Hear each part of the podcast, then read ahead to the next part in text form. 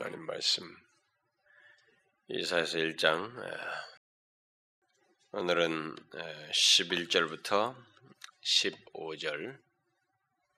자 11절부터 15절을 그런데 10절부터 지난주에 살폈던 10절부터 15절까지 우리 한 절씩 교독하도록 합시다. 이사에서 1장 10절부터 15절 너희 소돔의 관원들아 여호와의 말씀을 들을지어다. 너희 고모라의 백성아 우리 하나님의 법에 귀를 기울일지어다. 여호와께서 말씀하시되 너희의 무수한 재물이 내게 무엇이 유익하 나는 양의 번제와 살찐 짐승의 기름에 배불렀고 나는 수송아지나 어린 양이나 숫 염소의 피를 기뻐하지 아니하다 너희가 내 앞에 보이러 오니 그것을 누가 너희에게 요구하였느냐? 내 마당만 밟을 뿐이니라. 어떤 재물을 다시 가져오지 말라. 분양은 나의 가정이 여기는 바요 월삭과 안식일과 대회로 모이는 것도 그라. 성회와 울러 악을 행하는 것을 내가 견디지 못하겠노라. 내 마음이 너희의 월삭과 정한 절기를 싫어하나니 그것이 내게 무거운 짐이라. 내가 지기에 곤비하였느니라 너희가 손을 펼때 내가 눈을 가리우고 너희가 많이 기도할지라도 내가 듣지 아니하리니 이는 너희의 손에 피가 가득하니라. 제가 오늘 읽은 내용을 아, 로이존스 목사도 그 책에서 같이 다루고 있어서 그, 그 분량만큼을 문맥에 따라서 하고 싶은데 사실 그러려고 하니까 이 참 많은 내용들이 여기 감추어 있는데 음, 이런 것들을 다 일일이 구절들을 설명을 어, 하지 않고 어, 지나가게 됩니다. 저도 좀 아쉬움이 있는데 그래도 여기서 말하려고 하는 핵심적인 포인트는 어, 이 시간 다루도록 하십시다. 여러분 먼저 우리가 지난 시간에 앞서서 지금까지 살펴봤던 내용들 1절부터 쭉 내용과 그다음에 지난주 살펴던 10절까지 내용을 간단하게 좀 다시 정리함으로써 이것이 본문이 연결을 하는 게 좋을 것 같은데 우리가 먼저 2절부터 8절에서 어, 죄로 인한 파괴가 한 개인의 존재에서도 그렇지만은 어, 우리들의 사회와 민족 속에서도 또 하나님 백성 특별히 공동체 안에서도 얼마나 그 파괴가 심각한지 어, 우리가 그것을 이렇게 어, 살폈습니다. 참 우리들이 어, 죄라는 것이 이렇게 뭐 전쟁 뭐 아니면 무슨 이게 물질 이게 무슨 가시적으로 보여지는 이런 것 같으면은 우리가 뭐 호들갑을 떨고 난리를 치겠는데 그런 게 아니고 이렇게 죄라고 하는 것이 정말 우리 자신이만 눈 멀기 시작하면 어, 죄가 죄로 여겨지지 아니하고 어, 그래서 그 죄가 주는 파괴를 결국은 아주 어떤 특별한 상황이 있기 전까지는 보지 못하고 지나갈 수 있는 것이 우리들이죠. 그래서 어, 때때로 저는 이렇게 굉장히 하나님 앞에서 이렇게, 이렇게 말씀에 비추어 볼 때도 내 자신을 발견하게 되어서 하나님 앞에 간구하고 부족도 이렇게 아뢰고 아, 참 내가 이렇게 이렇게 또 교만했군요라는 사실을 아, 발견할 때가 있지만 또 다시 교만했다라고 큰 덩어리로 말하지만 어떻게 교만했는지에 대한 더 세부적인 내용은 사실은 못 발견하고 넘어갈 때가 많습니다. 그렇게 우리는 그래서 결국 그러다가 그것이 어느 데가 노출되어서 아, 참 이렇구나. 결과를 가지고 그 죄가 주는 파괴 그 결과물을 통해서 이게 그게 심각하다라는 것을 깨닫게 될 때가 참 많습니다.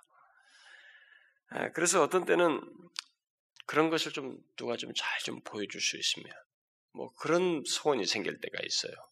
근데 여기 지금 선지자도 이스라엘 백성들에게 자신들이 얼마나 죄로 인한 파괴가 심각한지를 이렇게 들먹거리면서 이 얘기를 쭉 하니까 그렇지 오늘 우리가 살펴볼 11절과 그 15절 같은 내용을 근거로 해 보면은 그들은 이렇게 심각하게 여기지 않았다는 것이에요. 사람들은 어, 오늘날 이 시대 사람들은 죄에 대해서 다 싫어하지만 죄에 대한 말씀을 듣기 싫어하지만은 사실상 자신들이 죄에 대한 말씀을 듣지 않음으로 인해서 성경이 성령께서 밝히시는 그 한 부분을 피함으로 인해서 자신들이 어떤 상태인지를 몰라서 결국 하나님 앞에 진실치 못하게 되는 그런 일이 있게 됩니다. 사람들이 자기가 하나님 앞에 아무리 진실하고 싶어 해도 그 진실함은 자신들의 죄악됨을 발견하고 하나님 앞에 다루는 것과 연관성이 있기 때문에 죄를 보고 성령께서 밝히 보여주는 죄를 보고 그것을 하나님 앞에 내놓는 작업 없이는 사실 뭐 진실하고 싶다 뭐 이런 것은 다 거짓말이 되는 것입니다. 우리는 이미 앞부분 선지자가 밝혀준 2절부터 8절에서 그런 내용들을 잘 보았어요. 그리고 나서 우리는 9절에서 2절부터 8절 상태로부터 그렇게 죄악된 그 죄가 주는 파괴로부터 회복되는 길은 회복은 오직 하나님 편에서 하시는 것. 하나님 편에서 이렇게 남겨두심으로써 결국 하나님의 은혜로 그것이 가능하게 된다라는 것. 그러니까 회복되는 그런 죄악된 상태로부터 죄로 인한 파괴로부터 회복이라고 하는 것은 하나님의 은혜로 말미암아서 된다라는 사실을 우리가 구절에서 보았습니다. 그리고 나서 이제 10절 아, 이하에서 그 은혜 안에서 어, 우리들이 그 회개하게 될 때에 이제 그런 죄악된 상태와 죄로 인한 파괴로부터 회복될 수 있다라고 하는 부가적인 설명이 같이 은혜와 함께 맞물려서 나오고 있습니다. 제가 지난주에 말한 이 내용은 굉장히 중요한 사실이에요. 그 교리적으로도 성경 전체를 망라했을 때도 굉장히 중요한 사실입니다. 그러니까 2장, 아, 그 1장 그 10절부터 어, 그 뒤에 20절의 이 말씀은 회개의 전반에 대해서 어, 말한다고 할 수 있습니다. 자, 우리는 지난 시간에 2장 10절 말씀을 통해서 은혜와 회개 문제를 얘기했습니다. 우리가 죄악된 상태로부터 죄로 인한 파괴로부터 회복될 수 있는 길은 은혜와 하나님 편에서 베풀으신 은혜와 우리가 하나님을 향해서 하는 회개를 통해서 가능하게 된다라는 사실을 얘기했습니다. 전자만 강조하는 사람도 있고 어떤 사람은 후자만 강조하는 사람들이 있습니다. 그렇지 않다는 것이에요. 아, 두 가지가 함께 같이 있어야 됩니다. 그러니까 은혜에 근거한 회개의 회개가 아, 여기서 지금 이사야 선지자에게서 회복되는 길로 제시되고 있다는 사실을 살폈습니다. 그래서 결국 이사야 선지자는 이 10절 이하, 9절부터 아, 어, 계속 9절에서부터 어, 하나님의 은혜를 얘기하고 그 다음에 10절 이하에서부터 그 회개에 대한 촉구와 권면을 아, 덧붙이고 있습니다.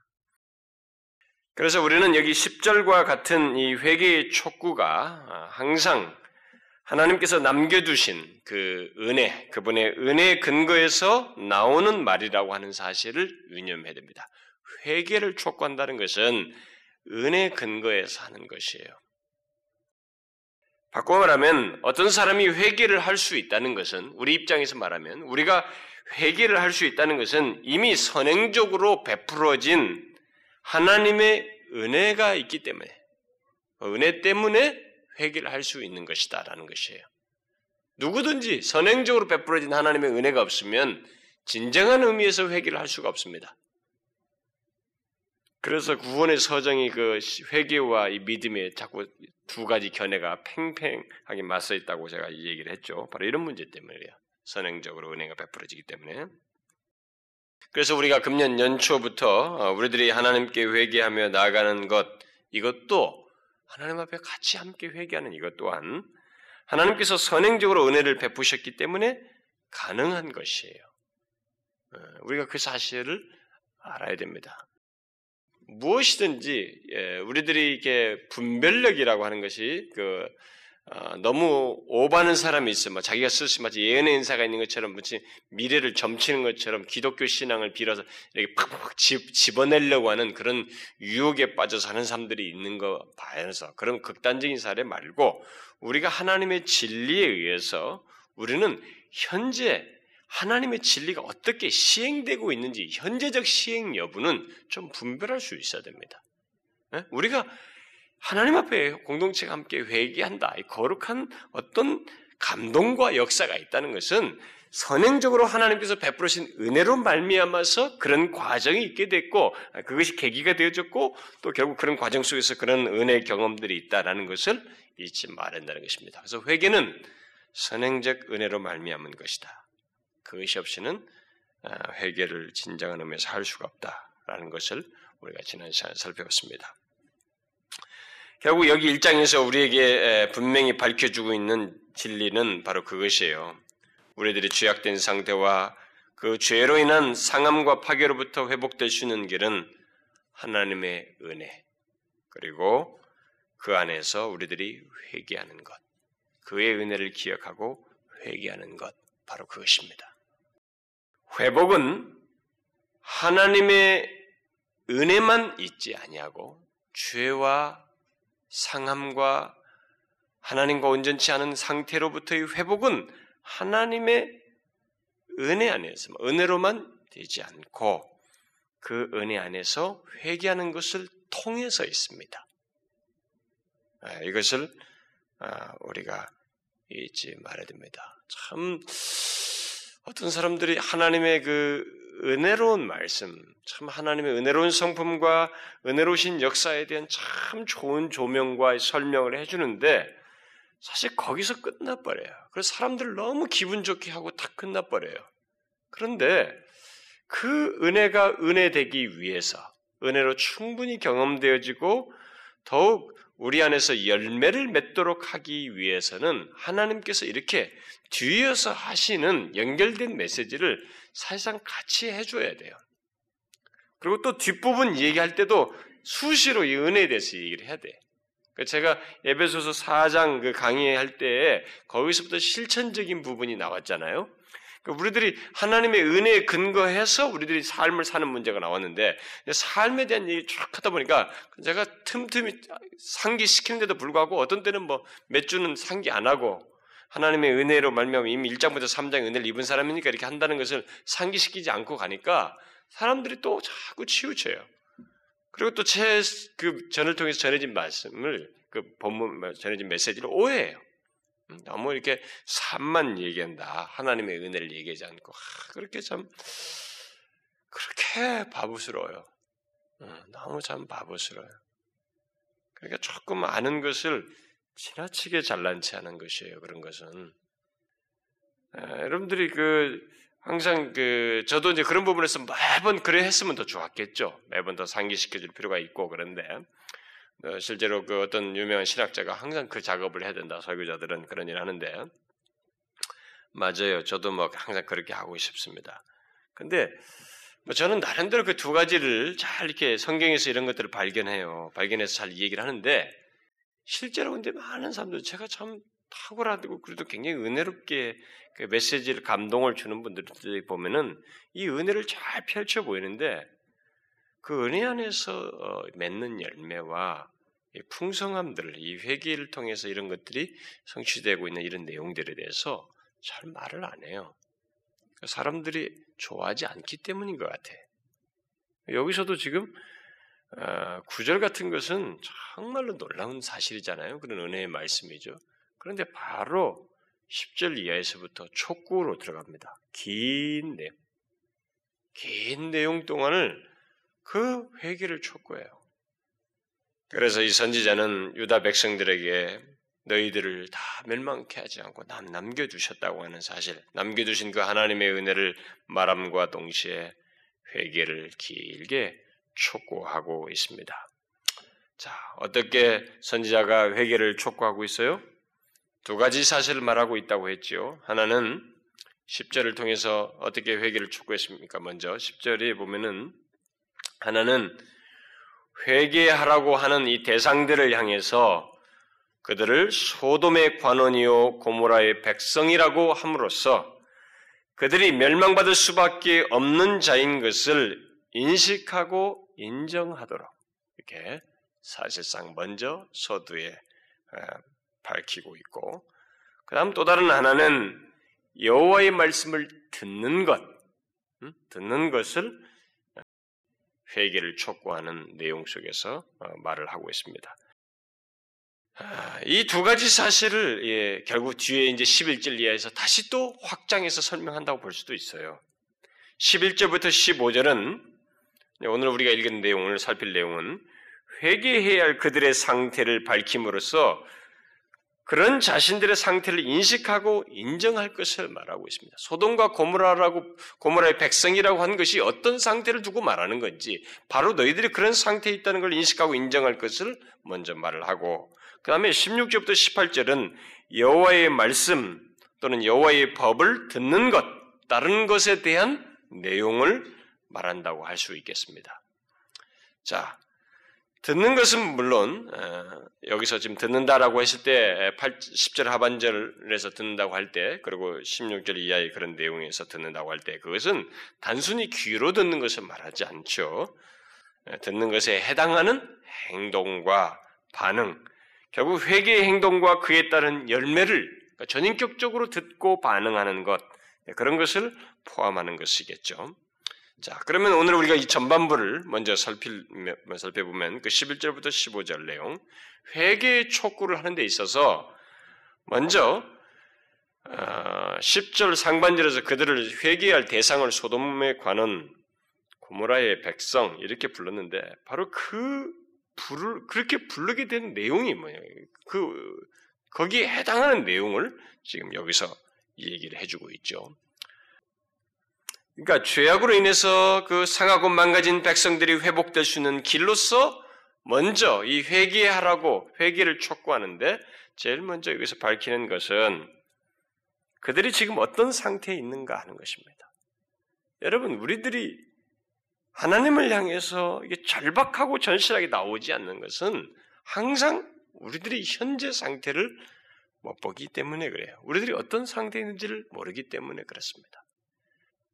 여러분 성경에 보면은 탁월한 사람들조차도 하나님께서 그들을 하나님의 그 거룩하신 면전에서 하나님 자신을 보면서 결국은 그 하나님의 면전에서 자신이 어떤 상태인지를 이렇게 즉각적으로 보기 때문에 사람들이 거의 죽는 것 같은 뭐 나자빠지는 일이 있게 되는 것입니다. 그러니까 우리가 항상 문제는 그것입니다. 여기서도 지금 회개를 촉구하는 데서 이 선지자를 통해서 하나님께서 말씀하시는 것이 뭐 11절 이하에 여호와께서 말씀하시되라고 돼. 여호와께서 말씀하시는 것은 결국 뭐냐면은 회개해야 할 그 대상들이 어떤 상태에 있는지를 알고 인식하고 인정하도록 하기 위함입니다. 항상 이것이 문제예요. 어, 오늘날 우리 조국교회도 그렇고 음, 우리들도 그렇습니다만은 우리들이 지금 하나님 앞에 철박하게 뭐 회개한다, 하나님의 은혜를 구한다 이런 것들이 되지 않는 것은 우리들이 사실 우리 자신들의 상태를 잘 몰라서 그래요. 그냥 너무 비상적으로 생각하고 또 일시적으로 그다음에 자기 정도 안에서 자기 경험 세계 정도 안에서 조금 좋고 나쁨 요 정도 가지고 다 멈추려고 그래요. 하나님이 그분의 면전에서 또 그분의 계시의 말씀에 의해서 우리에게 밝히시는 바가 있는데 그것에 대해서는 우리가 그렇게 심각하게 생각지 않아요. 그걸 잘 보지 못하네. 그, 그, 그런 관점에서 못 보는 거예요. 그래서 지금 하나님께서 친히 말씀을 하시는 것입니다. 그들을 소돔의 관원과 고모라의 백성이라고 어, 부른, 부르면서 그 말한 그 상태가 어떠한지 이렇게 말을 하고 있습니다.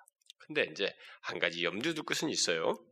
여기 10절에서 소돔의 관원과 고모라의 백성이라고 이렇게 불렀을 때, 그러고 나서 11절 이하에서 그렇게 불르, 불림을 받을 만큼의 그들의 상태가 얼마나 망가져 있는지를 말을 하고 있을 때에, 여기서 지금 이런 말씀을 하고 있는 하나님의 취지는, 하나님의 동기는, 너희는 영원히 소돔의 관원이고 고모라의 백성이다 라고 정죄하고 단언하고 선언해버리는 영원히 그런 백성이라고 결론 짓는 내용이 아니고 저주하는 것이 아니라 너희가 그런 상태에 있으니 나오라고 부르는 것입니다. 중요한 것은 그거예요. 여기서 중요한 우리 염두에 둘 것은 바로 그것입니다. 사람들은 지금 이런 말이 굉장히 거북스러워하지만은 거북스러울 거 하나도 없어요 지금. 소돔의 관원이라는 것을 봐야 되고 그렇게 해서라도 그들에게 불러오도록 하는 것이 하나님의 목적이에요. 돌이키도록 하기 위함인 것입니다. 아무리 회개의 촉구가 강한 어조로 어조를 가지고 있어도 그들에 대한 모든 언급과 묘사는 그들의 현재의 실상을 보고 그 실상 속에서 자신들의 심각성을 인식하고 회개하도록 하기 위함이지 저주를 선언하기 위함은 아닌 것입니다.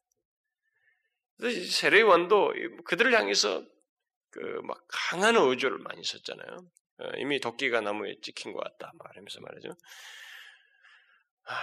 그들에게 할 때도 회개를 촉구하는 것이에요.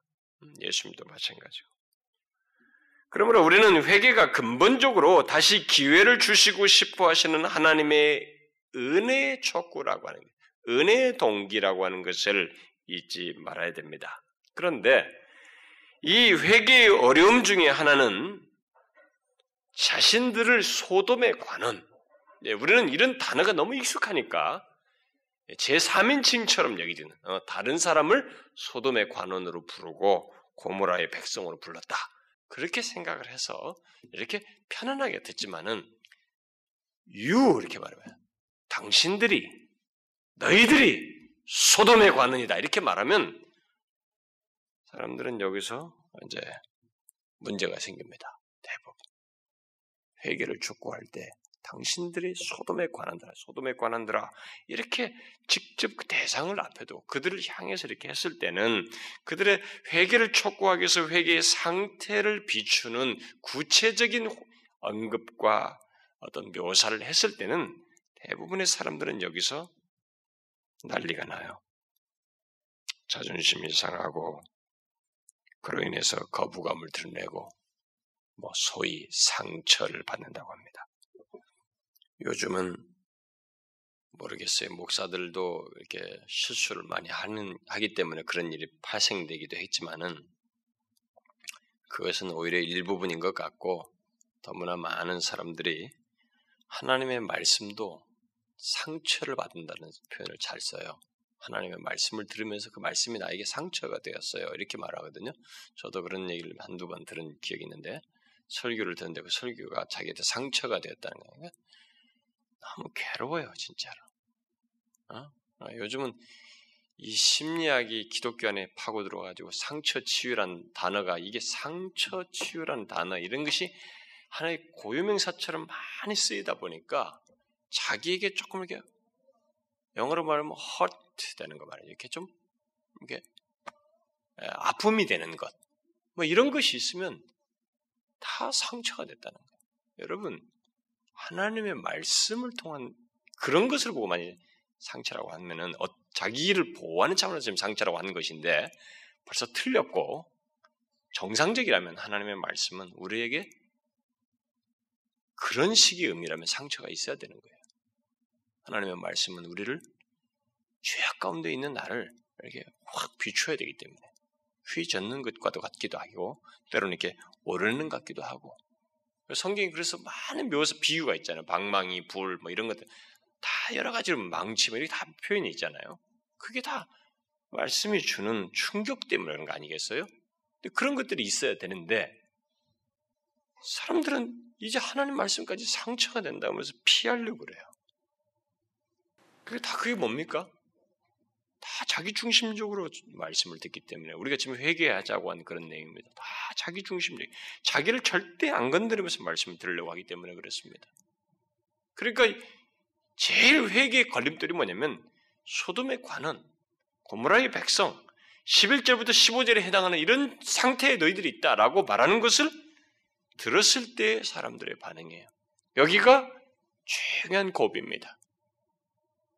그것을 듣고 회개하여서 하나님의 은혜로 회개라고 하는 관문을 통과해서 하나님의 은혜로 나아갈 것인가? 하나님의 은혜의 초성을 따라서 그분의 은혜의 품에 안길 것인가? 아니면 그것이 소위 상처가 됐다, 자존심이 상했다, 어떤 식으로든 자기를 보호함으로 인해서 결국은 회개를 기피하고 자존심이 상했다고 그래서 회개를 기피하고 결국 은혜로 나아가지 않고 회개를 거부할 것인가? 여기가 걸림돌이에요. 저는 여러분 주님이 언제 오실지 모르지만 아, 앞으로 한 50년 뒤만 오신다면 그 앞으로의 50년 2, 30년 뒤 이후부터는 이제 죄로 인해서 이렇게 설교 못할 거예요. 여러분 스칸디나비아가 스웨덴에서도 그렇게 돼서 죄로 지적해가지고 그 사람의 회중이 고소한 사실이 있었잖아요 옛날에. 목사를. 그러니까 인간 존엄, 인간 존중이라고 하는 그래서 인간을 거의 신격화하는 이 시대, 이 시대 속에서 이제는 죄를 지적해서 이렇게 소돔에 관한 이런 말 못 쓸 때가 올 거예요. 그리고 그런 것을 쓰면은 다 싫어하고 그래서 교회당에 앉아 있는 사람들은 대부분 다 자신들의 심리 치료, 마음의 평안하고 위로 담는 돈 주고도 심리 치료 받으러 가는데 그런 종교적 행위로서 심리 치료를 받는 그런 분위기로 전락할 수 있을 거예요. 여러분 제가 과도한 거 아니고요. 충분히 가능합니다.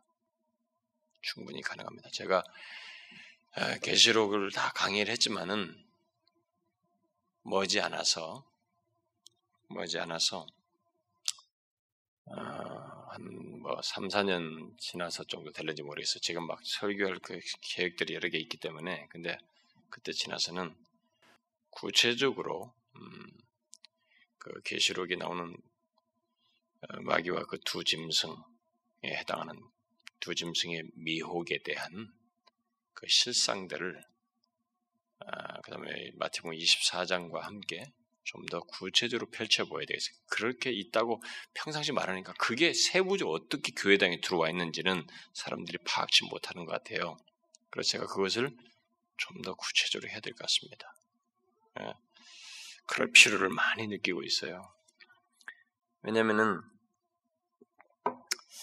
제가 지난주에 그 집회 가서 신학생들도 그런 얘기를 했다는 그 교수님 말을 들었을 때 제 설교를 듣고 이렇게 나누는데 신학생들도 어, 그 분별을 우리가 뭐가 그렇게까지 심각한지 뭐가 우리가 울타리가 무너졌는지 그게 동의가 왜냐 면 우리가 그 동에서 자라왔기 때문에 이 분위기 속에 자라왔기 때문에 뭐가 그렇게 심각한지를 모르겠다고 했다는 걸 보게 될 때 야, 이미 우리 속에 들어온 이 오염률이 이제는 아, 말씀을 맡아서 사역할 사람들까지도 눈을 이렇게 어둡게 하고 있구나. 그러면 향후 10년, 20년, 30년 뒤에 저들이 이제 주 무대에 설 텐데 그건 어떻게 될 것인가? 그게 저는 아주 심각하게 와닿아요. 그건 제가 하나님 앞에 가기 전에 좀 그런 것들을 더 충분히 어, 준비하고 메모하고 연구하고 해서라도 좀 그런 작업을 어, 좀 해야 되지 않을까 그런 생각이 들어요. 회개가 여기서 걸림돌이에요. 그래서 앞으로 더 어려워질 거예요. 소돔에 관한 여러분 제 3인칭 저뭐 뭐 예를 들어서 뭐 어디 영국에 소돔에 관원 같은 사람들이 많대. 이건 뭐 즐거운 얘기예요. 남 얘기 뭐, 이게 얼마나 우리가 좋아합니까? 남들 씹는 얘기는. 응? 남들 얘기는 좋다 이게. 근데 당신들이 소돔에 관원과 같다. 이건 당신이 바로 아간이다. 이것은 정말로 자신을 하나님 앞에 정직하게 그 진리 앞에서 직면하는 깊은 너무 순전한 마음을 하지 않는 한은 수용 못해요. 다 자존심 내세우고 거부하고 난리치지 여기가 분기점이에요. 하나님의 은혜로 나. 그래서 결국 회개가 없음으로 인해서 하나님의 은혜를 못 누리는 하나님께서 남겨두셔서 그들로 하여금 은혜의 자리로 나오도록 이제 권면하신 것인데 그걸 못 누릴 수 있는 거예요. 은혜를 못 누릴 수 있는 것입니다. 그러므로 우리가 이런 어, 여기서 이, 이 회개를 촉구할 때 사실 어떤 말을 가지고 말 표현을 가지고 자꾸 자존심 상하고 거부감을 일으킬 것이 아니라 그것이 그런 말을 통해서 궁극적으로 우리에게 회개를 촉구했을 때에 성경에 하나님께서 이런 계시에서도 밝히시는 자신의 동기와 예수님께서 이 땅에 오셨을 때 회개하라고 했을 때 예수님의 동기 속에 있는 그거 있잖아요. 돌아오도록 하기 위함인 거. 그것을 우리가 놓치지 말아야 돼. 근데 사람들은 이상하게 그거 못 봐요. 그, 이런 말을 알게 했지. 나를 이렇게 표현했단 말이지. 그 한마디, 한 단어 가지고 난 난리쳐요. 참 저도 조심스럽게 어떤 말을 했는데 그 말 한마디가 그 사람을 완전히 확가닥 뒤집어 버리는 자기를 그렇게 말했다. 그 말은 그 이런 얘기가 아니냐. 막 굉장히 확대해가지고 난리를 하는. 자, 그런 걸 보게 될 때 중요한 것은 그거 아니잖아요. 중요한 것은 우리들이 하나님 앞에 진실하게 서는 것이 회개를 촉구하는 것인데 다시 은혜 하나님께로 나오는 기회를 주시는 하나님의 은혜의 촉구를 말하는 것인데 우리들은 자꾸 그런 것에 매해요. 그래서 기회를 놓칩니다. 그러므로 우리가 이런 그 모든 회개의 촉구는 하나님의 은혜의 촉구라고 하는 사실을 기억하고 소돔의 권한이라는 관원이라는 말에 자존심 상하고 힘들어할 것이 아니라 그리고 또 여기 11절부터 15절의 말씀을 이렇게 반발할 것이 아니라 자신이 그러한가라고 하는 것을 살펴서 결국은 회개함으로써 하나님의 은혜의 자리로 나오는 그것이 우리에게 있어야 된다는 것입니다. 자, 그러면 하나님께서 이 선제를 통해서 유다 백성들의 회개하라고 촉구한 그 상태, 소돔에 관한 고모라의 백성아라고 부르면서 그렇게 호칭에 해당하는 그들의 모습은 어떤 모습이라는 것인가? 11절부터 15절이 말하고 있는데 그것은 결국 우리들이 회개해야 할 상태가 어떤 모습인지를 어, 말해주는 것이기도 한데 로준스 목사는 이 부분을 어, 여호와의 말씀을 들으라라고 한 말씀에 대한 사람들의 반응, 곧 들을 준비가 된 자들처럼 나서서 어, 위선하는 자들을 초점을 맞춰서 이 말씀을 해석을 했죠. 왜냐하면 전도 설교를 하다 보니까 음, 이걸 가지고 전도 설교를 이렇게 어, 하려다 보니까 거기에 근거를 두고 어, 그 전제 아래서 이 본문을 이렇게 해석하고 있습니다. 얼마든지 가능한 일입니다만 여기 11절부터 15절은 일단 소돔의 관원과 고모라의 백성으로 불리울 정도로 이미 망가진 백성들의 상태를 아, 말한다고 볼 수 있죠.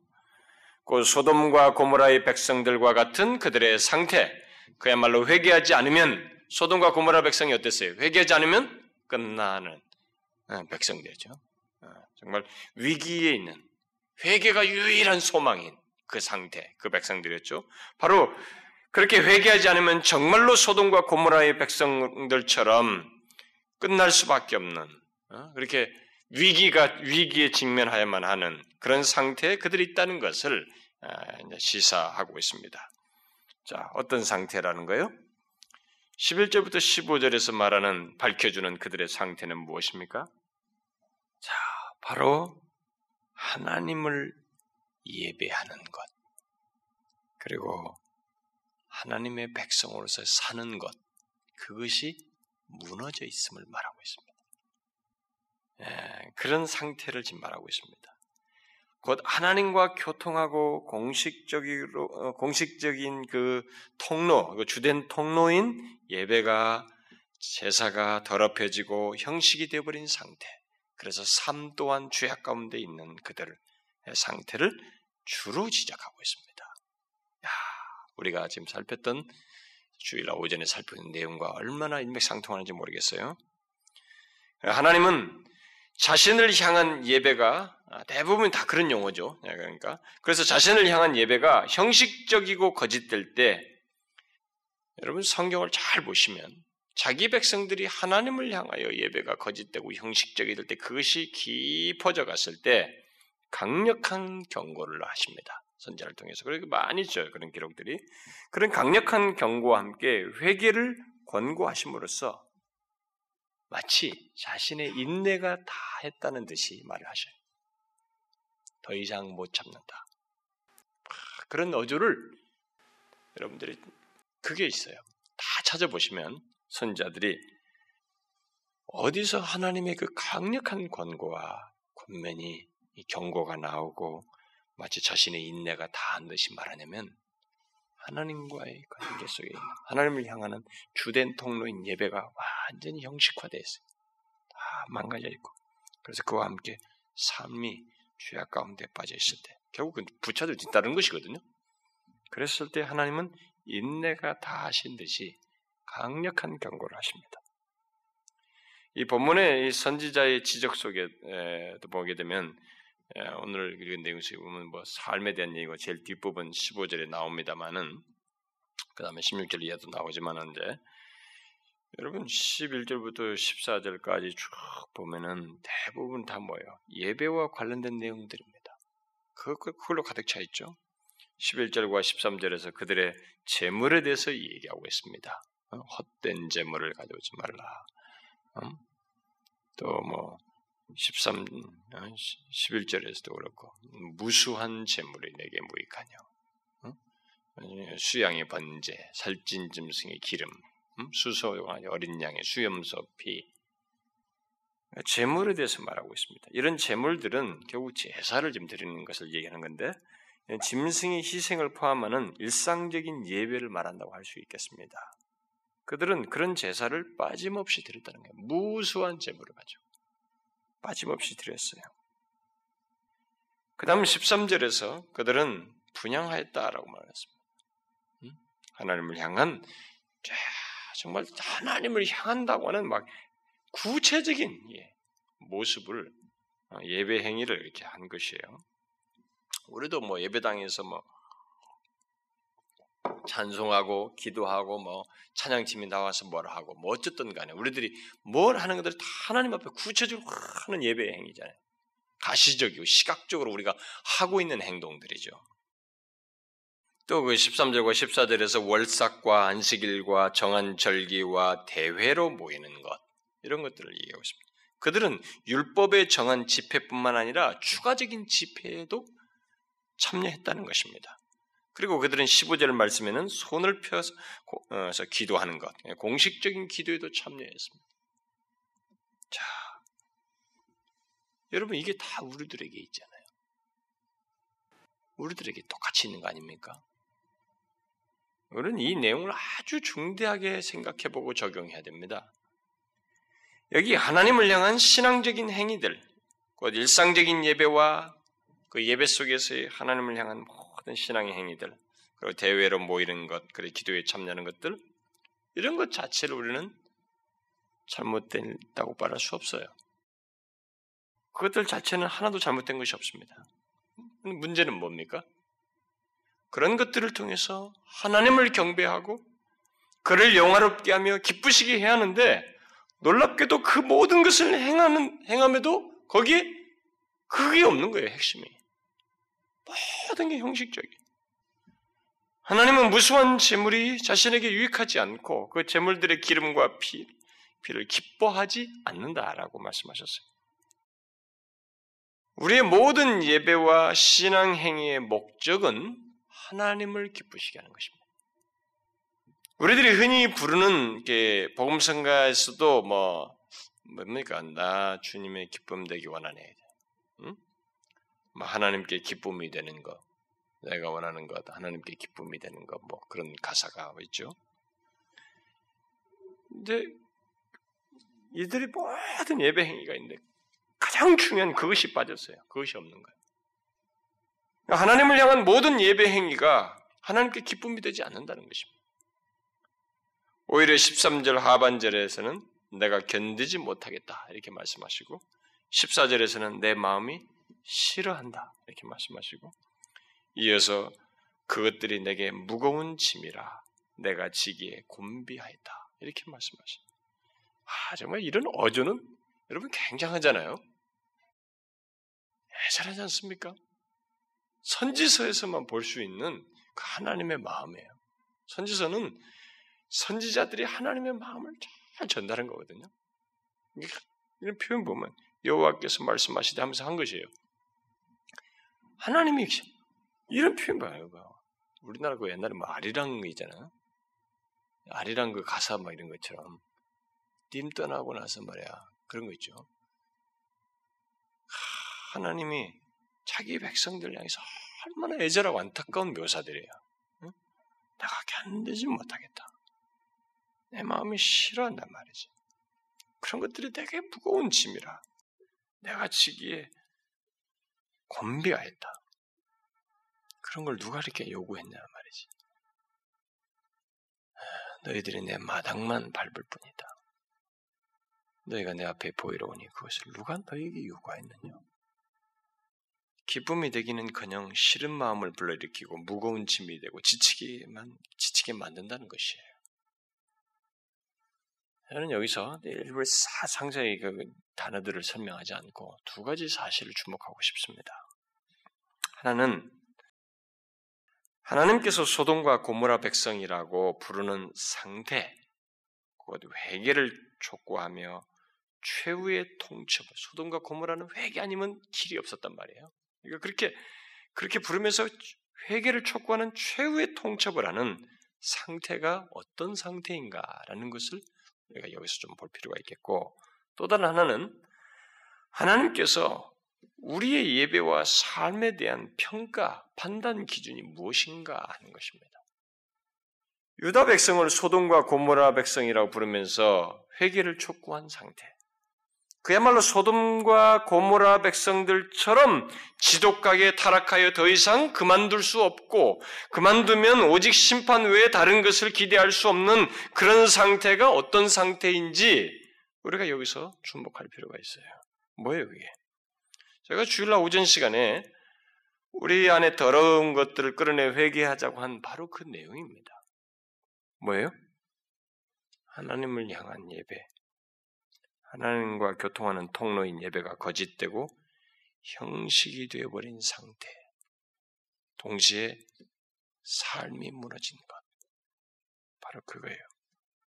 다시 말해서 하나님과 그의 말씀이 예배와 삶 속에서 보이지 않는 것입니다. 그것은 아무리 우리가 예배 행위를 해도 소돔과 고모라 백성과 다를 바 없어요. 오히려 위선이라는 죄를 추가할 뿐입니다. 그것은 소돔과 고모라 백성들처럼 회개에 절실하게 필요로 한 상태에 있는 것이에요. 지금 하나님은 그런 어조로 이렇게 얘기하고 있습니다. 이사의 일장은 이사의 전체 요약이에요. 그들은 뒤에 그 예배뿐만 아니라 13절 아, 하반절에서 악을 행하는 것을 얘기하죠. 그러면서 15절에도 어? 너희가 많이 기도할지라도 내가 듣지 아니하니 이는 너희 손에 피가 가득함이라. 같이 막 무너져 있어요. 여러분 이렇게 예배가 형식적이다. 예배가 형식적인 건 하나님을 의식지 않고 하나님 없다는 얘기거든요. 그렇죠? 삶 속에서 계속 죄가 이게 무너져 있어요. 이게 바로 소돔의 관원과 고무라의 백성의 모습이라는 거예요. 우리는 소돔과 고모라 하면은 막 거기서 아, 음란하고 더러운 것이 있었다. 근데 여러분 그건 정도 차이예요, 여러분. 그건 하나님 없는 것의 정도 차이예요, 여러분. 하나님 없는 상태에서 행하는 행동의 정도 차이예요. 그래서 우리들이 자꾸 착각하는 게 뭐냐면은 이 도덕이라고 하는 기준, 우리들의 어떤 이 도덕의 이 높고 낮음의 정도 기준을 자꾸 우리의 행동을 가지고 결정하려고 그래요. 그렇지 않습니다. 여러분, 도덕성의 이그 높고 낮음에 대한 기준뿐만 아니라 이 도덕성 자체에 대한 기준은 하나님이 계신가 있는 거예요. 있고 없고예요. 제가 그래서 지난번 도덕적 타락이라는 것은 우리들의 말과 행실 속에 관계 속에 하나님과 그의 말씀이 없는 것이 바로 도덕적 타락이라고 한 것이에요. 정도 차이는 똑같은 거예요. 거기서는 큰 차이가 없는 것입니다. 하나님 편에서 볼 때는 사실 물론 악의 수위가 넘어서서 더 이상 유지가 안 되니까 이제 전체를 전멸하기는 하지만은 이 도덕성 여부에 있어서 가장 중요한 기준은 하나님이 계신가, 어? 하나님과 그의 말씀이 있는가 없는가예요. 잘 생각해 보세요. 부지런히 재물을 바치고 또 열심히 모여서 하나님을 예배한다고 하지만 예배가 순전히 자기중심적이고 자기밖에 없고 형식적인 예배를 하고 있다면 그런 가운데서 그 속에 하나님이 없다는 것, 또 그렇게 열심히 하나님을 예배한다고 하면서 삶 속에서는 하나님이 없이 살아요. 죄를 지으면서. 상상해 보라는 거예요, 그게. 그게 소돔과 고모라의 백성이라는 거예요. 회개해야 할 사람들이다. 회개해야 할 상태라는 것입니다. 차이가 그것만 가지고 말하면 차이가 없다는 것이에요. 그런 행동적인 것만 가지고 말하면 차이가 없다는 것입니다. 하나님 백성이라고 한 소돔과 고무라와 백성과 다르다는 거예요. 하나님 백성이 소돔과 고무라 백성과 다르다는 것은 무엇이에요? 하나님이 계시다는 거예요. 그렇죠? 하나님이 계시다는 것입니다. 자신들의 삶 속에 하나님이 계시는 하나님과의 관계가 있고 그 관계가 삶 속에서 있다는 것이에요. 예배 속에서 있고 삶 속에서 있다는 것이에요. 그렇잖아요? 그것이 드러나지 않는다는 것은 소돔과 고모라 백성처럼 행하는 것이라는 거예요. 그래서 그건 회개해야 할 모습이라는 것입니다. 회개할 상태에 있는 것이에요. 근데 유다 백성들이 그걸 내던진 거예요. 그 자신들의 구별됨, 그 특, 특권을 내가 던져버린 것이에요. 예배 속에서 하나님을 만나고 그와 교통하는 것을 헛되고 거짓되게 함으로써 또 삶 속에서 하나님과 그의 말씀을 의식치 않고 악을 행함으로써 그 특권을 저버렸어요. 무시해버렸어요. 물론 하나님은 그들이 그런 상태였음에도 불구하고 남기시는 은혜를 베풀었지만 말입니다. 그러므로 그 남겨진 자에게 가장 요구되는 것은 자신들의 죄악된 상태로부터 돌이켜서 그 구별됨과 특권을 다시 갖는 것이에요. 결국 회개하는 것입니다. 자신들의 헛된 예배와 죄악된 삶을 회개하는 것이에요. 하나님은 예배와 삶 속에 하나님과 그의 말씀이 없는 것, 곧 그래서 예배가 형식적이 되고 삶이 죄악된 것을 두고 소돔과 고모라 백성이라고 하시면서 일종의 최후 통첩의 통첩성의 회개를 촉구하고 있는 것입니다. 소돔과 고모라 백성들도 회개 아니면 망할 날이거든. 마지막까지 기회를 주십시오. 그러면서 회개를 의인을 찾아 회개를 한 사람을 더 얻으려고 한 거죠. 소돔과 고모라에도 최후 통첩이 있었습니다. 하나님께서 아브라함을 통해서 그리고 롯을 통해서 그 롯이 자기 사위들이라도 건질려고 했고 마치 그런 절박함으로 회개를 촉구하고 있는 것입니다. 여러분 하나님께서 회개를 촉구하는 상태, 곧 최후 통첩성의 그 회개를 촉구하는 그 상태가 어떤 상태인지 우리는 여기서 봐야 됩니다. 자꾸 아, 누가 어떤 집사가 무슨 뭐 어떻게 했대 무슨 어, 간통을 했대 무슨 뭐 이런 사건만 우리는 막 놀라다 나빠지려고 그래요. 그게 아니고 그런 것이 아니고 우리들의 예배와 삶 속에 하나님과 그의 말씀이 없는 거예요. 예배가 형식적인 것입니다. 여러분은 그렇게 생각하시나요? 그렇게 그것이 심각한 문제이고 하나님께서 선지자를 통해서 이렇게 예민하게 하시고 마치 인내가 다하신 것처럼 말씀하시며 소돔과 고모라 백성들로 불리울 정도의 모습으로 말씀하시며 최후 통첩의 시기요 상태로서 말씀하신다고 생각하십니까? 이게 문제인 것입니다. 오늘날 우리 한국 교회와 예수 믿는 사람, 많은 사람들이 자신들의 예배를 형식적으로 드리고 헛되이 드리고 예물을 헛된 예물을 드리고 하나님 앞에 와서 이렇게 하고 있는 것에 대해서 그게 심각하다고 생각하지 않아요. 심각하다고 생각하지 않습니다.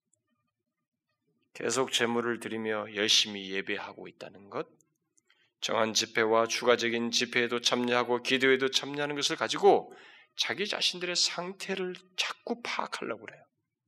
그것이 있으니 이런 행동이 있으니 내가 지금 하나님께 온전하고 있다라고 생각하고 싶어요. 여러분 정말로 그렇게 생각하십니까? 반드시 여러분 한꺼풀 확 바뀌어야 됩니다. 그 부분은 우리가 무엇 무엇을 하고 있으니 내가 하나님 앞에 온전하다라고 하는 이 생각은 정말로 위험한 것입니다. 모든 예배의 행위와 하나님을 향한 신앙의 행동 속에 반드시 하나님 그분이 계셔야 되고 그분의 말씀이 있어야 돼요. 그분의 진리를 따르는 것이 있어야 되고 그것이 없는 아주 멋있는 오케스트라로 찬양을 멋지게 하고 감동을 불러일으키고 사람들이 멋지게 해도 아닐 수 있어요. 여기 보세요. 무수한 제물. 얼마나 빈번하고 많은 제물이고 모든 집회 막 집회에 대한 묘사들이 다, 다 나오잖아요. 안식일 월삭 뭐예요? 여기 성회는 solemn assembly예요, 여러분. 예. 우리가 solemn assembly 했죠? solemn assembly 오용 사례가 여기 있다고 한번 언급했죠, 그때? 바로 여기 이들이 solemn assembly 오용한 것입니다. 그런 걸 특별하게 모임을 가졌으면서도 손으로는 다 죄를 범한 거예요. 손에는 피가 가득했어요. 어? 뭐라고 그랬어요? 너희들이 성회와 solemn assembly와 아울러서 악을 행하는 것을 내가 견디지 못하겠다는 거예요. 야, 특별한 그 엄숙한 모임을 하나님 앞에 가져놓고도 죄를 짓는 거예요. 같이. 우리는 자신들의 예배 행위와 이런 것으로 나 자신을 안전한 상태의 정상적인 모습 제대로 돼 있다는 생각을 하지 말아야 됩니다. 이게 이제 저는 지난번에 우리가 내면의 변화를 살피면서도 우리 수련회 가서 그 얘기를 충분히 다뤘지만 많은 신자들이 빠지는 위험해요. 특별히 기존 신자들, 율법주의적인 신자, 율법주의 신앙을 가진 사람들이 대부분 여기에 족쇄가 걸려 있어요. 자신들이 열심히 뭘 하고 있다. 여기에 굉장히 안도감을 가르쳐요. 지금 이 사람들이 이것을 하는 것에 대해서 안도감을 가지고 있었거든요. 그러니까 주님이 지금 직접 말씀하시는 거예요. 질렸다 말이야. 가져오지 마라. 성전 마당만 밟는 것이다. 이렇게. 그러니까 자신들은 그것에 대해서 심각하게 생각하지 않는 거예요. 그렇게까지 문제가 되겠느냐? 이것이 소돔과 고모라의 백성, 우리가 이렇게 하고 있는데 감히 우리에게 소돔에 관한 고모라의 백성이라니 말이 안 되는 거예요. 우리가 그렇게 심각하단 말인가? 멸망받을 백성이란 말인가? 그 정도로 우리가 망가졌단 말인가? 동의가 안 되는 것이에요, 그들이. 그러니까 제일 어려운 것이 뭐냐면 교회에서 굉장히 열심히고 모범적이고 확실한 사람에게 이 단어가 힘든 거예요. 평상시 생활 사회 속에서 아, 자기가 좀 도덕적으로 좀 너무 불결하고 아, 좀, 좀 죄도 짓고 너무 엉망이다라는 사람은 소돔과 고모라의 백성이라 하면 아이고 오늘따라 나가 참 이렇게 나를 향해서 하시는구나.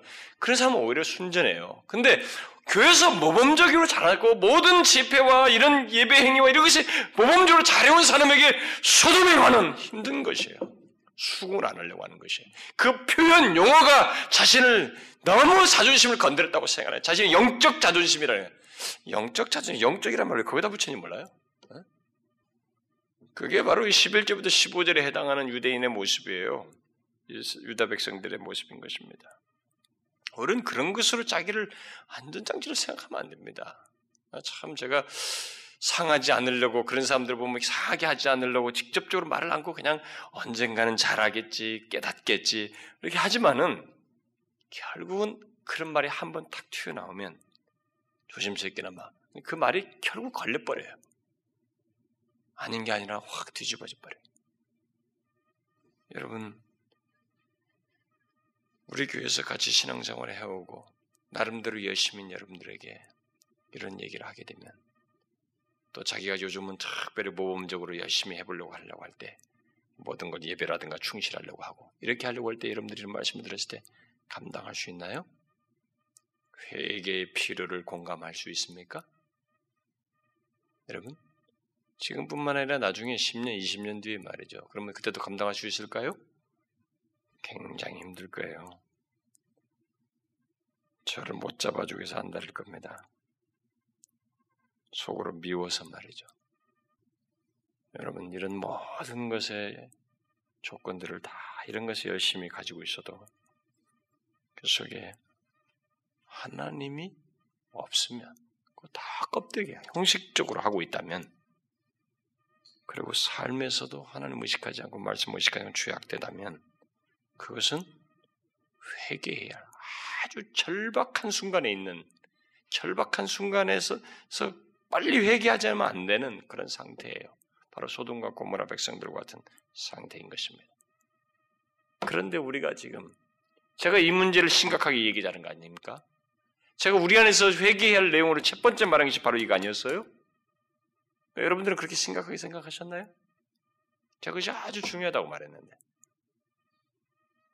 예배를 자기 중심적으로 드는 거 제가 아무리 말하니까 귀가 뭐 익어가지고 뭐 그게 대수롭겠어? 뭐 이렇게 내가 맘만 뭐 열심히 가면 되지 이렇게 생각하는 거예요 사람들이 아니에요, 여러분. 이거 보시라고요. 여기 지금 뭘 얘기합니까? 다 예배예요. 11절부터 15절까지 다 예배라고. 이거 이 문제 가지고 지금 이것이 형식적이 됐다고 그래서 하나님이 이렇게 무수한 점을 열심인데도 불구하고 그들에게 소돔의 관원이라고 그래 회개하면 안 한다는 거야. 회개하면 안 된다는 거예요. 그만큼 절박한 회개의 시점에 너희들이 있다. 그 상태에 있다고 말하는 거예요. 우리가 그렇게 생각하시나요? 오늘날 우리 조국교 성도들 그렇게 생각할까요? 예배도 뭐 자기 마음대로인데 얼마나 자기 중심적으로 예배합니까? 제가 이 예배와 삶 속에서 하나님과 그의 말씀이 없는 것, 안 먹히는 것을 우리가 절박하게 속히 회개해야 된다고 하는 것은 바로 그 상, 그것이 하나님께서 인내가 다 하시는 시점이라서 그래요. 회개를 절실하게 하는 시점이기 때문에요. 그 여러분들이 그걸 아셔야 됩니다. 자신들의 신앙생활 속에서 하나님을 예배하는 것이 망가졌다. 이게 황하단 말이지. 그게 내 예배를 하는데도 예배가 형식적이다. 그 안에 하나님이 없다. 내 삶 속에서 하나님과 그의 말씀을 무시하고 의식하냐면 산다라고 하면 여러분들의 상태가 절박하게, 절급하게 회개할 시점이에요. 그 상태에 있는 것입니다. 우리는 그렇게 아셔야 돼요. 그런 맥락에서 우리가 우리들의 예배가 어떠한지, 우리들의 삶이 어떠한지를 살펴서 회개하고 하나님 앞에 나가야 된다는 것이에요. 그 다음 본문에서 우리가 또 한 가지 더 주목할 사실은 하나님께서 우리의 예배와 삶에 대한 평가 또는 판단 기준이 무엇인가 하는 것이에요. 이 내용 속에서 좀 주목할 내용은 무엇이에요? 하나님께서 이들의 예배와 삶에 대한 평가 기준이 무엇이에요? 제가 앞부분에서 서론에서 좀 얘기했잖아요. 무엇입니까? 여기 구절 속에 있잖아요. 이건 말해보고 넘어갑시다. 그렇죠? 여호와께서 말씀하시되 너희의 뭐뭐뭐뭐 나는 뭐뭐뭐뭐 이런 것을 기뻐하지 아니하노라. 우리는 내게 유익이 되느냐, 나의 유익 여부를 가지고 예배를 드리고 싶어요. 나를 위해서, 내 자신의 어떤 걸 달래고, 내 지금 위기니까, 어려우니까, 또 내가 이렇게 하면 큰일 날 같은 거, 내 몸이 힘드니까, 뭐가 있으니까, 막 어려움이 있으니까, 내게 유익 여부를 가지고 예배를 드리고 또 삶을 살려고 하는데 익숙해 있습니다. 그런 나머지 예배와 삶 속에서 온통 생각하는 것은 나예요. 우리는. 그런데 우리가 알아야 할 것이 있습니다. 우리가 그렇게 하는 한, 다시 말해서, 내 유익을 위해서 예배하고 삶을 사는 한, 또 나를 생각하며 예배하고 삶을 사는 한, 하나님께서 기뻐하시는 것과 아무 상관없는 예배예요. 그리고 삶을 산다는 것이에요. 예배가 오히려 유익이 되는 것이 아니라 죄를 범하는 것이 된다는 것입니다. 죄를 더하는 것이 형식적이어서 이들처럼 우리의 예배와 삶의 목표는 하나님께서 기뻐하시는 것이 다른 말로 하면 하나님을 영화롭게 하는 것입니다. 우리 삶 또한 마찬가지고 예배 마찬가지예요. 그래서 그것이 없다면 우리의 예배와 삶은 에, 여러분 어떤 중립지대가 있지 않습니다. 하나님을 기뻐하지 않는 예배와 삶을 산다면 우리는 중립지대에 있지 않고 저쪽 반대쪽에 가 있어요. 내 중심적인 예배와 삶 속에서 죄를 범하고 있어요. 그렇게 돼 있어요, 여러분. 그러므로 우리는 우리의 상태를 바로 이 관점에서 이 기준에 의해서 보고 회개를 해야 되는 것입니다. 자꾸 자신들의 몰래 행동으로 뭔가를 내가 했다 하고 있다 이것으로 자신을 위안 삼고 평가하려고 하지 말고 하나님께 기쁨인가? 하나님께서 기뻐하시는가? 바로 이 관점에서 우리의 예배와 삶을 봐야 된다는 것입니다. 그래서 하나님을 기쁘시게 하는 예배가 아니라면 회개해야 되는 것이에요. 그런 죄악 가운데 있는 것이기 때문에 또 우리의 삶이 하나님을 기쁘시게 하는 삶이 아니라면 그것은 회개해야 하는 것입니다. 중간지대에 있지 않아요. 우리가 그런 하나님께 기쁘시게 하는 삶과 예배를 갖고 있지 않다면 우리는 소돔과 고무라 백성과 별로 다를 바 없는 자 아니겠어요? 어? 그것을 통해서 하나님이 있고 하나님을 영화롭게 하는 것이 있어야 되는데 그게 없는 예배를 드리고 있다. 그 예배 행위, 신앙적인 종교 행위만 하고 있을 뿐이지 실제 상에서는 하나님 앞에서 우리가 관계를 가지고 있으니까 그것이 특별할 뿐이지 실제 도덕적인 행동 수준에서 보면은 다를 바 없는 거 아니냐 이거예요. 그야말로 회개해야 할 절박한 상태에 있는 것이다라는 것입니다. 바로 그 관점에서 여러분 우리 자신들을 봐야 돼요. 이들에게 있어서는 살 길은 회개밖에 없어요. 이런 상태에 있는 이들에게 있어서 살 길은 회개밖에 없습니다. 그 이렇게 남겨주시면서까지 기회를 주시는 하나님의 은혜를 힘입어서 회개하는 것밖에 없어요. 소돔과 고모라 백성들에게도 회개 이외에는 살 길이 없었던 것처럼 우리 또한 마찬가지입니다. 우리도 회개해야 되는 거예요. 우리의 예배가 망가지고 무너지고 예배와 삶 속에서 하나님과 그의 말씀이 없는 그런 생활을 이렇게 보내온 것이 얼마나 죄악된지를 알고 이제는 그것을 회개하여 돌이켜야 된다는 것입니다. 오히려 하나님을 기쁘시게 하는 하나님을 기쁘시게 항상 그 생각을 해야 되는 거예요. 예배 속에서 하나님을 기쁘시 주님을 영화롭게 하는 예배를 드린다. 우리는 들으기를 원한다. 그런 생각을 가지고 있어야 되는 것입니다. 여러분, 우리 교회는 이것이 아주 중요한 문제예요. 이것을 통해서 우리가 회복될 수 있고 하나님의 은혜를 덧입는 것이 될 것입니다. 여러분 이걸 얕잡아 보지 마세요. 제가 이렇게 얘기를 많이 하잖아요. 정말로 이 내용을 중요하기 때문에 많이 강조하잖아요. 그런데도 막무가내 이거 못 알아듣는 사람이 있어요. 와 정말 어떻게 해야 되는지 모르겠네요. 우리가 유념해야 됩니다. 이건 우리가 절급한 상태에 있다는 것이에요. 나는 우리나라 조국교회도 마찬가지라고 생각이 됩니다. 저는 여러분들이 목사 될 사람들이 아니기 때문에 그, 그 부분은 얘기 안 하지만, 제가 뭐 지난주는 뭐 목사 될 사람들이니까, 거기 신학생들이니까 제가 성도들 얘기한 것이 아니라 우리 목사도 우리들이 잘못한 걸 나는 주로 얘기했어요. 우리들이 뭐 고쳐야 될걸 주로 얘기했습니다만, 여러분과 저 우리들 사이에서는 이제 여러분들 얘기죠. 우리가 이걸 고쳐야 돼요. 지금 우리들이 얼마나 예배가 이 대세적인 분위기 따라서 엉망이 돼버린지. 뭐 완전히 인터넷 통해서 듣다 보니까 이게 경솔해졌어요. 여러분 예배는 회중이 함께 모여서 그분의 임재 가운데서 공동체적으로 주님을 찬송하고 공동체로 선포되어지는 그 말씀을 들음으로써 우리가 현장 속에서의 임재, 현장 있는 그 임재 속에서 은혜를 얻는 것이 있어요. 그 요소는 어떤 것으로 모방이 안 됩니다. 개인적으로 있을 때 받는 은혜하고는 성격이 달라요. 예?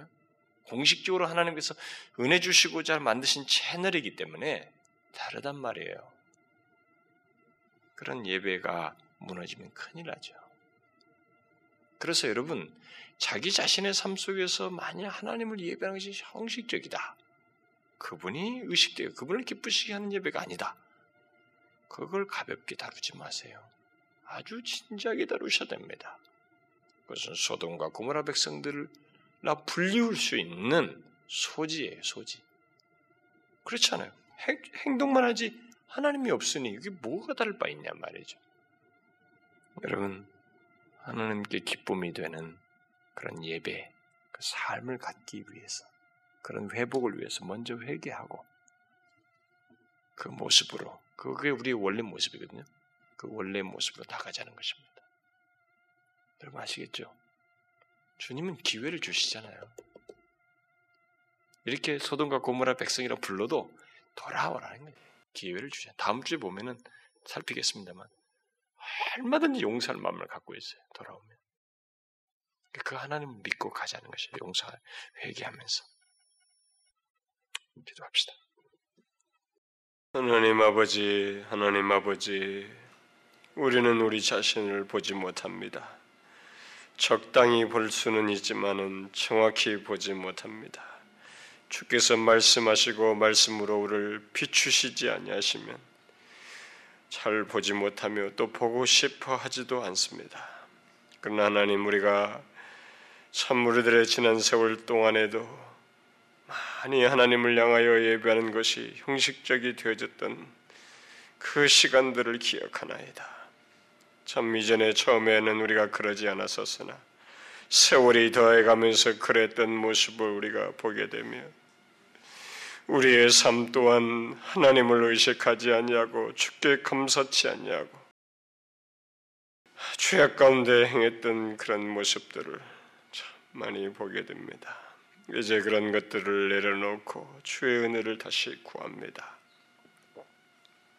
그것이 망가져서 무너진 자들을 가리켜 소돔과 고무라의 백성과 같다고 하셨는데 주님 그만큼 우리들이 부패하고 타락하며 가장 중요한 것이 무너졌으니 많은 것들이 무너진 것과 같은 우리들의 상태였을 텐데 우리는 남들과 비교적으로 도덕적으로 조금 행동이 바르다 해서 우리 문제를 심각하게 여기지 않냐며 회개 필요도 알지 못하고 회개치도 않았던 우리들을 용서하여 주시옵소서.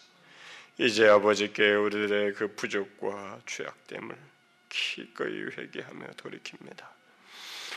다시 하나님을 기쁘시게 하는 예배, 하나님을 영화롭게 하는 삶을 살며 하나님으로 인하여 기뻐하고 만족하는 그런 삶 가운데 처하기를 원합니다. 모든 것이 내가 주인인 양 나를 중심에 두고 내 중심적으로 생각하고 나만을 위해서 말하고 관계를 갖고 행하는 그런 죄악들로부터 돌이켜서 하나님을 기쁘시게 하고 하나님을 기뻐하는 삶을 살기를 원합니다. 어, 주여 우리를 불쌍히 여기사 용서하여 주시옵소서. 얘가 하나님여 진심으로 회개할 마음들을 주시고 그런 돌이킴 속에서 주님이 우리의 마음을 평온케 하시며 화평케 하시고 하나님께서 우리 양심을 정결케 하시고 더 담대히 주님을 주님의 말씀과 뜻을 좇고자 하는 열심을 허락하여 주시옵소서. 그래서 우리 공동체가 회복되게 하여 주시고 주님께서 우리에게 가까이 오시는 그런 은혜를 경험케 하여 주옵소서. 간절히 구하오며 우리 주 예수 그리스도의 이름으로 기도하옵나이다.